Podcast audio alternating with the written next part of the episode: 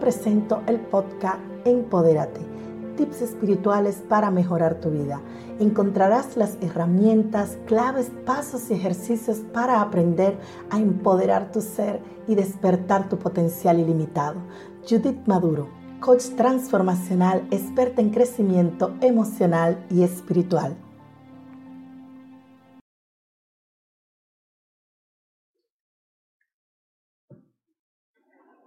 La importancia de reconocer tus miedos. El miedo es una emoción que surge en una situación de peligro y afecta a nuestra percepción de la realidad y nuestra capacidad de reacción.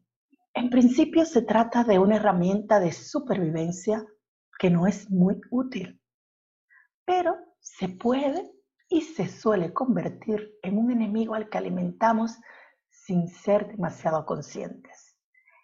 Hay miedos que podríamos llamar sensatos, ya que nos protegen de peligros físicos reales, el miedo a las alturas y a caer al vacío o el miedo a la oscuridad. Pero lo cierto es que vivimos sumidos en miedos de todo tipo, que comparten un denominador común, habitan en nuestra mente y nos provocan un sufrimiento constante del que nos resulta muy difícil ser conscientes. Y por lo tanto, poder afrontarlos y eliminarlos de nuestras vidas muchas veces se nos hace muy difícil. La lista es infinita y muy personal, pero incluye el miedo a ser abandonado, el miedo a lo desconocido, el miedo al cambio, el miedo a enfermar, el miedo a perder el trabajo, el miedo a no tener dinero, a no dar la talla, a ser rechazado, a fracasar, a morir. Reconocer tus miedos puede ser liberador. Ese es el primer paso para poder hacerle frente. Pero no siempre es fácil. Hay miedos en nosotros que identificamos sin problemas. Ahora, como me estás escuchando, pero otros están profundamente escondidos, lejos del alcance de nuestra conciencia y no somos capaces de verlos, aunque en ocasiones pueden condicionarnos mucho. Pero más importante que reconocerlos, todo es que empieces a darte cuenta de que en realidad lo creas y lo alimentas tú. Tu relación de pareja va viento en popa o en un trabajo te aprecian y te consideran una pieza fundamental, pero tú vives en la angustia constante de perder uno u otro. No importa por qué ni de dónde venga tu miedo, ni entras en esos lodazales, no saldrás de ahí en años y no podrás superar tus miedos. Incluso existe el peligro de que los hagas mayores, que vayan agravando a medida que pasa el tiempo. Así que vamos a quedarnos en la superficie. Tu pareja va perfectamente, pero tú no dejas de pensar en qué puede fastidiarse. ¿Con qué información real llegas a esa conclusión? ¿Dónde nace vive el miedo? Olvídate de lo que ha pasado antes. Olvídate de lo que tu mente te cuenta cada vez que vas para cama, cada vez que te levantas. ¿De dónde sale ese miedo? de tu mente. Los miedos suelen ser producto de nuestra mente, de nuestra inconsciencia y de nuestra irresponsabilidad. La mente está hecha para la supervivencia y por lo tanto, en una búsqueda continua y enfermiza de posibles peligros, puede ser que lo encuentres. Lo que se convierte en un problema cuando te identificas con tu mente y crees que todo lo que produce es verdad. Tú no eres tu mente. Tu mente es solo una parte de ti y de lo que eres, como tu cuerpo. Y no dejas que tu cuerpo sea el que dirija tu vida. ¿Tiene sentido lo que te digo? Inconsciencia. ¿Por qué no te paras ni un segundo cuestionar todos los horrores posibles que tu mente fabrica, que nada tiene que ver con la realidad. La realidad es lo que pasa aquí y ahora, en este momento que me estás escuchando. Todo lo demás existe solo en tu mente, lo que incluye el pasado y el futuro. aquí y ahora es justamente este momento en el que me estás escuchando. Irresponsabilidad.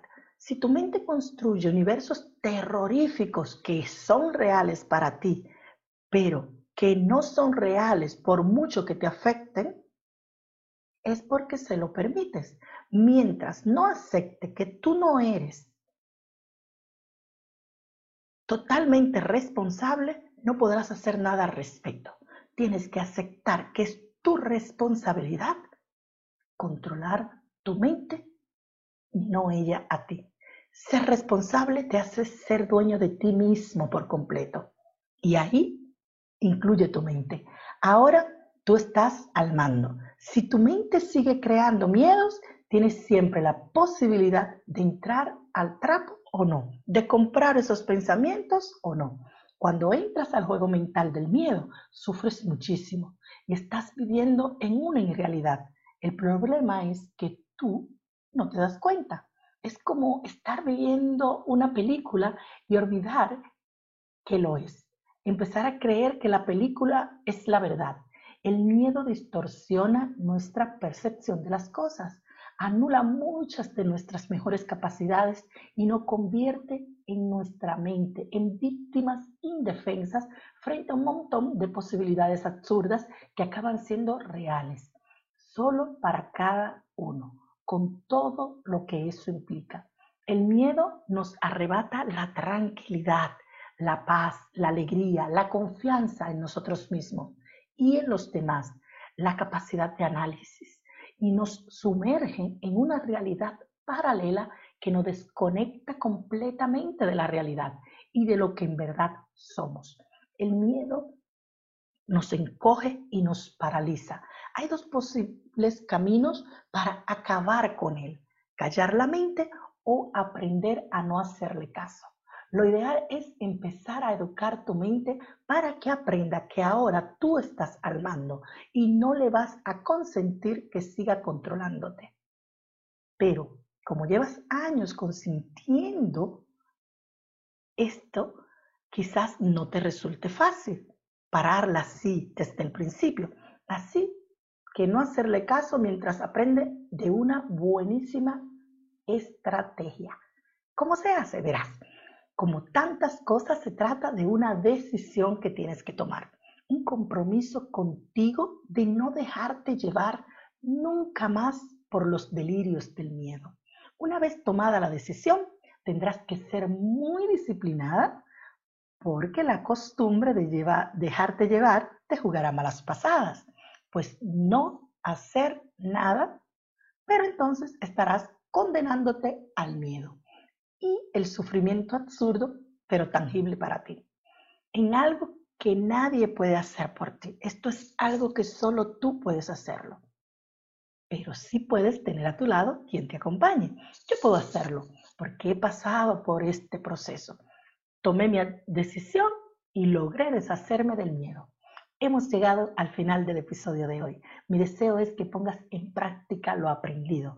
Déjame tus comentarios, te invito a compartir para que este mensaje llegue a más mujeres que al igual que tú quieren empoderarse, no solo ellas, su ser, lo más importante, para tomar las riendas de su vida y que tengan un día siempre fructífero.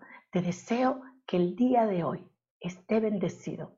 Te doy un abrazo muy grande, grande, grande y nos vemos en nuestro próximo episodio de Empodérate, tips espirituales para mejorar tu vida.